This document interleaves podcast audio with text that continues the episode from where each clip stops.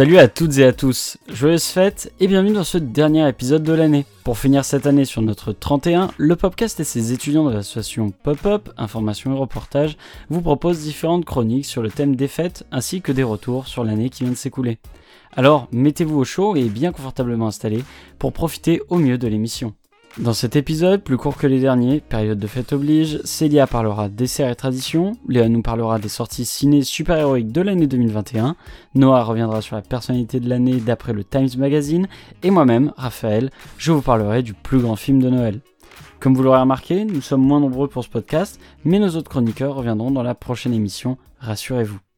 Bref, trêve de présentation et d'explication, commençons dès maintenant avec Célia qui plonge directement dans le vif du sujet en nous parlant d'une vieille tradition de Noël. Bonjour à toutes et à tous. En ces fêtes de fin d'année, j'avais initialement prévu de vous parler des musiques cultes de Noël. Mais finalement, j'ai opté pour un combo de deux choses que j'affectionne tout particulièrement, Noël et les desserts. Vous l'aurez compris, nous allons rester dans le thème des fêtes de fin d'année, car je vais aujourd'hui vous parler de la bûche de Noël. Alors je ne vais pas vous faire un top 10 de mes bûches préférées, pourtant ce n'est pas l'envie qui me manque, mais je vous emmène plutôt dans le passé pour découvrir ou redécouvrir l'histoire du traditionnel dessert de Noël. Pourquoi ce nom? Pourquoi une bûche comme dessert et pas une tarte? Est-ce que c'est une tradition seulement française? Je vous explique tout.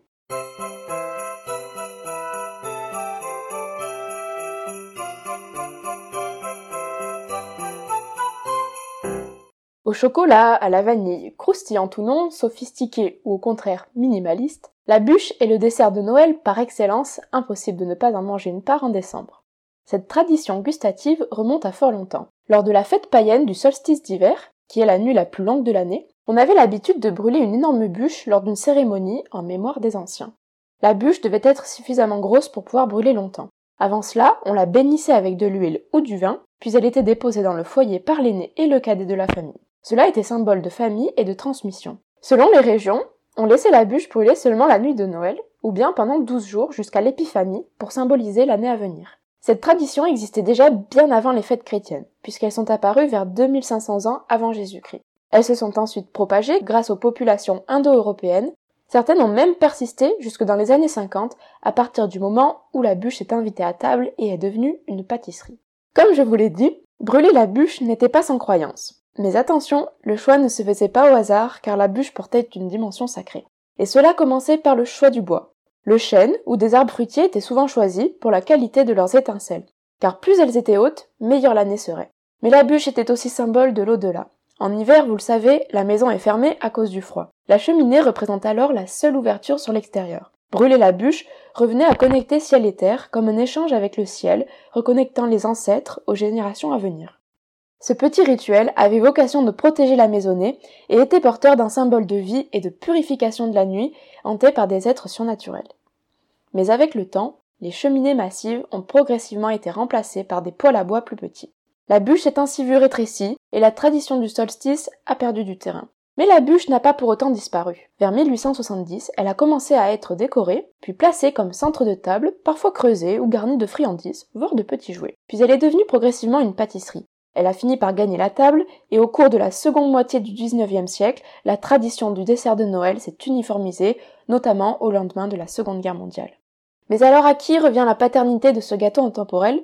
Malheureusement, la réponse n'est pas connue. Quelques pâtissiers se disputent la paternité du célèbre dessert, alors parisienne, lyonnaise ou encore monégasque, nul ne connaît la réponse. Le gâteau roulé de Noël en forme de bûche a sans doute plusieurs origines. Mais revenons maintenant sur quelques chiffres clés. En France, la bûche pâtissière, c'est près de 10 millions de litres vendus sur les trois dernières semaines de décembre. C'est d'ailleurs à cette période que se font la majorité des ventes, qui s'élèvent à 76%. Un enjeu non négligeable pour les pâtisseries, puisque pour beaucoup, les recettes du traditionnel dessert représentent environ 10% de leur chiffre d'affaires annuel.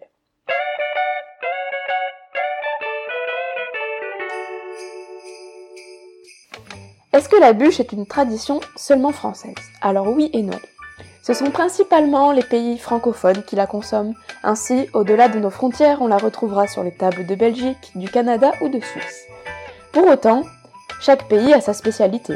Petit pain aux fruits secs et confits nommé Stollen en Allemagne, variété de pain d'épices appelé Piernik en Pologne, vous excuserez mon accent, le fameux touron espagnol en passant par le panettone italien ou les pumpkin pie américaines, mais encore le pudding au Royaume-Uni, vous l'aurez compris, nul n'est en reste le soir de Noël. Alors pour conclure, j'espère ne pas vous avoir trop ouvert l'appétit avec ma chronique. En tout cas, c'est mon cas. Alors je passe le micro à Raphaël, le temps d'aller manger un peu de bûche. Merci Célia pour cette chronique riche en sucre et en histoire. J'espère pour tout le monde que la bûche de Noël n'a pas été gâchée par des débats nauséabonds en famille en tout cas. Revenons maintenant sur l'année 2021 avec Léa qui va aborder ce thème au travers des films de super-héros sortis cette année. Oh, et excusez-la d'avance pour sa voix, elle venait tout juste d'attraper le Covid-19 au moment de s'enregistrer. Bref, à toi Léa.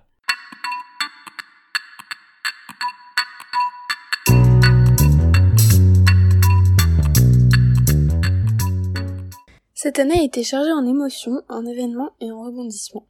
Dans le monde du cinéma, nous avons vu beaucoup de gros projets sortir avec beaucoup de déceptions et de surprises. Pour cette chronique, que j'ai euh, nommée Mise en lumière sur les super-héros, je vais vous présenter les films de super-héros, justement, sortis cette année en vous donnant un avis global de la presse et du public sur chacun d'eux. De base, je suis pas vraiment fan de ce genre de film, du coup je me suis dit que ça pouvait être intéressant que je sorte de ma zone de confort et que je m'y intéresse un peu plus. Je les ai pas tous vus, donc je donnerai pas mon avis. En fait, le but de cette chronique est de faire un simple rappel de ces sorties, de vous présenter rapidement le synopsis et les avis euh, globaux sur euh, chacun des films.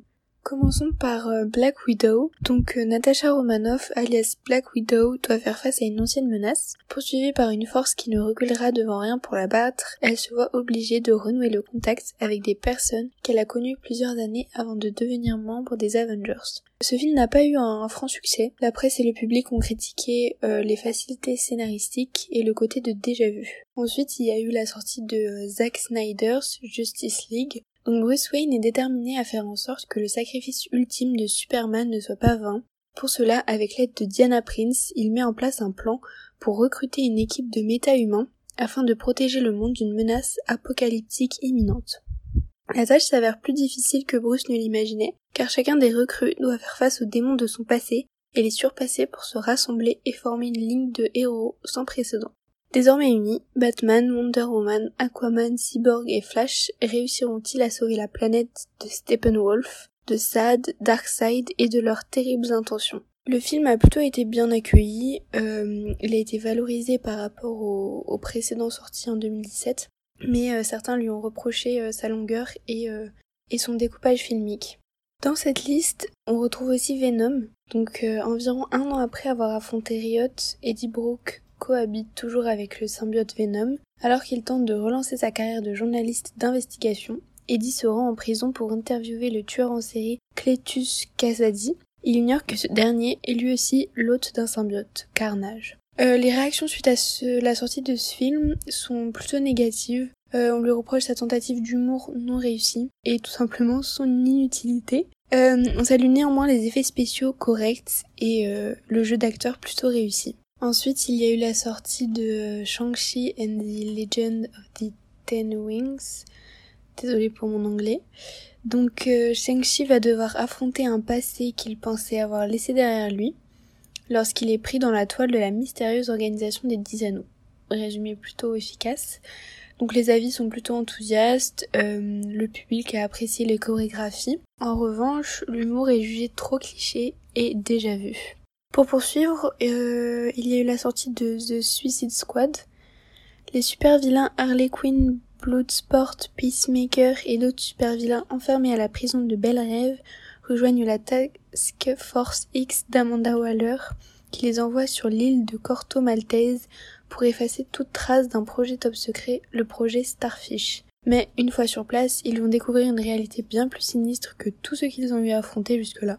La presse et le public euh, ont donné un avis globalement positif en prenant le rythme effréné qui est bien exécuté. Continuons avec euh, Les Éternels. Donc voici le, speech. Depuis l'aube de l'humanité, les Éternels, un groupe de super-héros venus des confins de l'univers, protègent la Terre. Lorsque les déviants, des créatures monstrueuses que l'on croyait disparues depuis longtemps, réapparaissent mystérieusement, les Éternels sont à nouveau obligés de se réunir pour défendre l'humanité. Les commentaires sont plutôt mitigés. Il y a beaucoup de compliments euh, envers la réalisatrice et envers le côté humanitaire du film. Cependant, euh, certaines personnes lui ont reproché sa longueur et, euh, et, un rythme pas assez équilibré. Pour finir, il y a eu Spider-Man 3. Donc pour la première fois dans son histoire cinématographique, Spider-Man, le héros sympa du quartier, est démasqué et ne peut désormais plus séparer sa vie normale de ses lourdes responsabilités de super-héros.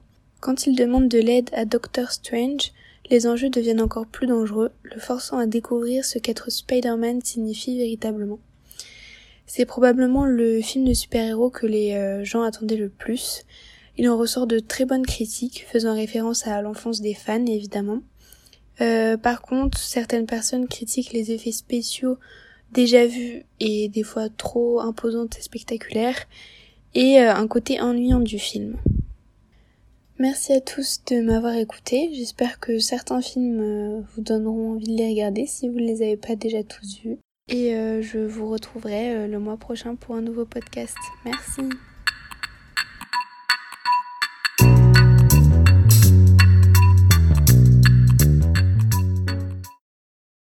Merci Léa pour cette revue des films de super-héros. Et j'espère que tu t'es bien rétabli au moment de la sortie de ce podcast.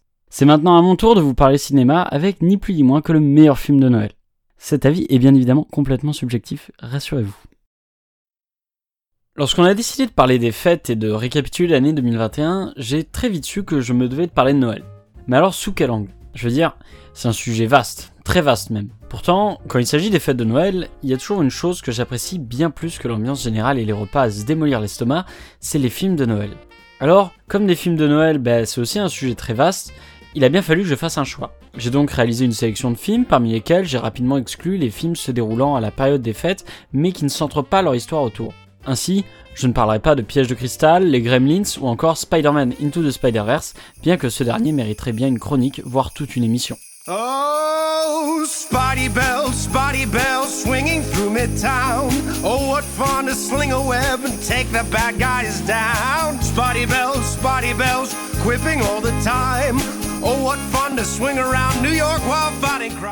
Une fois ces films retirés, il ne me restait réellement que deux choix parmi ceux que j'avais vus et que j'estimais intéressant d'en parler. Mon premier choix était l'excellent Klaus, sorti en 2019 sur Netflix, un film d'animation nous racontant l'histoire de la légende du Père Noël. L'animation y est fantastique, les personnages très attachants, l'histoire bien écrite malgré quelques rebondissements un peu convenus, mais surtout transpire l'amour de la fête de Noël. Alors pourquoi j'ai finalement décidé de ne pas parler de celui-ci? Eh bien parce que s'il n'y avait qu'un seul film de Noël à retenir parmi la pléthore traitant du sujet, ce n'est nul autre que l'un des meilleurs films d'Halloween, j'ai nommé L'étrange Noël de Monsieur Jack.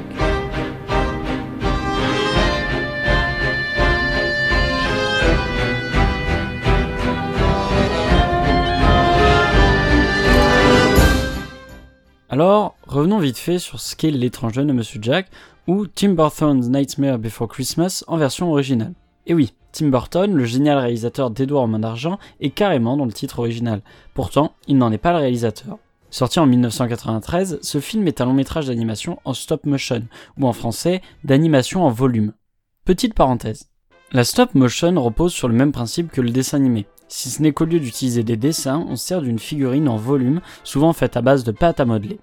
Lorsque vous enregistrez des centaines d'images fixes, cela crée l'illusion que la chose bouge toute seule. Ainsi, des studios comme le studio Hardman étaient reconnus pour utiliser cette technique avec des films comme Wallace et Gromit ou encore Chicken Run. Bref, fermeture de la parenthèse. L'étrange Noël de Monsieur Jack est une comédie musicale façon Broadway, comme le sont la majorité des films Disney. Cependant, derrière le projet, on retrouve Tim Burton, qui devait réaliser ce dernier, mais qui a préféré laisser sa place à Henry Selick, avec lequel il avait déjà eu l'occasion de travailler sur Rox et Rookie notamment. Et oui, Tim Burton a bossé sur Rox et Rookie en tant qu'animateur. Cependant, dessiner des petits renards tout mignons, c'était vraiment pas son délire. Enfin, dernier grand nom qu'on retiendra, bien qu'il y en ait des milliers d'autres à citer, à la musique, on retrouve Danny Elfman, compositeur de talent ayant l'habitude de travailler avec Burton. Bon, je sais que tout ça peut faire beaucoup d'informations, mais place maintenant au film. Le film est basé sur un poème écrit par Tim Burton qui parodie le poème Twas the Night Before Christmas écrit par Clement Seymour en 1823. Le poème de Burton est aussi très inspiré de l'histoire du Grinch. On retrouvait déjà dans le poème beaucoup d'éléments du film. Ainsi, on nous conte l'histoire de Jack Skellington, joué par Danny Elfman en version originale. Le roi d'Halloween qui terrifie tous les êtres humains, mais qui s'ennuie dans la ville d'Halloween. Son chien Zéro, joué par Tim Burton, essaye de lui remonter le moral, mais rien n'y fait. Il est quasiment dépressif. Un beau jour, en se baladant en forêt, il découvre une porte l'amenant à la ville de Noël. Jack, émerveillé par sa découverte, décide de voler différentes décorations pour les montrer à ses amis. À son retour, les habitants sont curieux et certains terrifiés. Cependant, Jack a une idée et il est convaincu que cette année, c'est la ville d'Halloween qui va organiser Noël. Ainsi, les habitants kidnappent le Père Noël, Jack prend sa place et distribue alors les cadeaux confectionnés par les monstres habitant la ville d'Halloween. Cependant, Noël tourne au fiasco dû aux atrocités se trouvant dans les paquets. En conséquence, Jack échoue, mais le Père Noël réussit à sauver la fête à la dernière minute, faisant ainsi comprendre à Jack qu'il est fait pour Halloween, et c'est comme ça. Bon, vous l'aurez compris pour ceux qui connaissent le film, à l'exception des personnages de Sally, le professeur Finkenstein, Ham, Stram, Graham et Oogie Boogie, l'idée générale était déjà présente. On retrouve déjà des motifs qui ne sont pas sans rappeler le Grinch, avec Jack par exemple, qui prend la place du Père Noël. Pourtant, ce n'est pas tant la structure narrative qui marque. Après tout, le poème et le scénario ont une structure de conte plutôt classique. Situation initiale, Jack, roi d'Halloween, veut des paillettes dans sa vie. Élément déclencheur, découverte de la ville de Noël. Péripétie, Jack organise Noël, prend la place du Père Noël pour aller faire la tournée, et ça se passe mal. Élément de résolution, le Père Noël sauve Noël et fait comprendre à Jack quel est son vrai but. Situation finale, Jack comprend que depuis le début il était entier et s'affirme en tant que roi des citrouilles. Et moi, Jack, l'épouvantail. C'est vrai, le terrible épouvantail. Je ressusciterai au prochain Halloween. J'ai des tas d'idées nouvelles qui feront de superbes crimes. Et je vous jure que mes cadeaux seront encore plus barbares. Ce schéma, qui est décidément toujours aussi efficace, est brillant, dans le sens où l'histoire apporte réellement quelque chose en plus au personnage de Jack. Il se rend compte qu'il n'a jamais eu de raison de s'ennuyer. C'est d'autant plus vrai dans le scénario du film, puisqu'on retrouve notamment l'histoire d'amour avec Sally. Mais s'il n'y avait que l'histoire qui fait de ce film un chef-d'œuvre, je ne vous en parlerai pas. Comme dit plus tôt, le film est pensé comme une comédie musicale, et là où dans une pléthore de Disney les chansons n'apportent rien au personnage ou à l'histoire, celles de l'étranger de Monsieur Jack servent réellement la narration ainsi que le développement des héros. Les meilleurs exemples sont sans aucun doute la complainte de Jack ou encore la désormais culte chanson Que vois-je? Que vois-je? Que vois-je? Du rouge, du bleu, du vert. Que vois-je? Des flocons blancs dans l'air. Que vois-je? Je suis sûrement malade. Réveille-toi Jack, ce n'est qu'un rêve, une chimère. Que vois-je? Mettant ainsi en scène la déprime pour la première et l'émerveillement pour la seconde du protagoniste. Avec des mélodies devenues cultes pour certaines, le film brille par sa musique avec tout de même 11 chansons, là où habituellement un Disney en a aux alentours de 6. Danny Elfman, ayant appris la composition en autodidacte, signe ici l'une de ses meilleures compositions. La réalisation n'y est pas non plus pour rien quant à la qualité du film. Bien qu'il ne s'agisse pas de Burton, Henry Selick a su démontrer tout son talent. Avec une caméra très souvent en mouvement, le film réussit la prouesse de rendre chacun de ses personnages vivants à leur manière. Le niveau de détail des figurines est toujours aussi impressionnant, et ça, même quand ces dernières sont en mouvement. Les comédiens derrière le film ont aussi réalisé un travail formidable, aussi bien en anglais qu'en français, avec notamment le fabuleux Richard Darbois, aussi connu pour être le doubleur d'Harrison Ford en tant que Oogie Boogie, antagoniste du film. Oogie Boogie. Par contre, toi, tu n'es plus rien. Et voilà ce qui est pour moi le véritable chef-d'œuvre de Noël. Un chef-d'œuvre abordant la marginalité, la normalité, mais aussi la sincérité et la tolérance. Une telle œuvre qui n'a été possible que grâce au talent d'un grand nombre d'artistes, mais surtout grâce à la notoriété de Burton, qui à l'époque a permis au réalisateur de faire ce qu'il voulait sans que Disney s'en mêle dans le processus de création. Sur ce, c'est tout pour ma chronique, et je reprends mon rôle de présentateur. Les yeux dans les yeux, brillants de mille feux, car la lumière d'un amour éternel est vraiment la plus belle. Et me revoilà dans ma peau de présentateur. J'espère que ma chronique vous a plu. Et passons déjà à la dernière chronique de l'année avec Noah qui va nous parler ni plus ni moins de la personnalité de l'année. Comme chaque année, le magazine américain Times décerne son titre de personnalité de l'année. En 2021, la rédaction a choisi l'entrepreneur multimilliardaire Elon Musk. On le voit alors faire la une du magazine, une photo en gros plan, le regard tourné vers la lumière, comme vers l'avenir, ou autrement dit vers l'irréalisable, ce qui, avec Musk, n'est qu'une question de temps. Mon nom complet, c'est Sylvain. On m'appelle l'OVNI. Je m'en souviendrai. Après Joe Biden et Kamala Harris l'an passé, c'est au tour d'Elon Musk, 50 ans, d'endosser ce rôle de la personne qui a, je cite, marqué le plus l'année écoulée pour le meilleur ou pour le pire. Entre ses fusées, ses voitures, son projet de robot humanoïde ou encore son rêve martien, finalement, on dirait juste un grand enfant qui réalise ses rêves les plus fous. Et franchement, bah, c'est tout à son honneur. Avec la création de SpaceX en 2002, Elon Musk est aujourd'hui à la tête de Tesla. Les voitures du constructeur automobile sont souvent comparées à des tondeuses améliorées. Mais le modèle 3 de la marque est actuellement le véhicule électrique le plus vendu au monde. Alors Musk a l'image d'un milliardaire cool. Il n'est pas forcément partisan du t-shirt gris et jean de Mark Zuckerberg, mais il est proche de son audience. Il sonde ses followers pour savoir s'il doit vendre des parts de Tesla. Il se dit même qu'il tweet depuis ses toilettes. Finalement, bah, c'est presque monsieur tout le monde, quoi. En fait, il a réussi à se créer une communauté qui le soutient sur les réseaux sociaux. Et aujourd'hui, on ne va pas se mentir, bah, les réseaux, c'est quand même important pour l'image d'une personnalité publique. Et le Times estime même que, je cite, peu d'individus ont autant d'influence que M. Musk sur la vie sur Terre et potentiellement sur la vie en dehors de la Terre.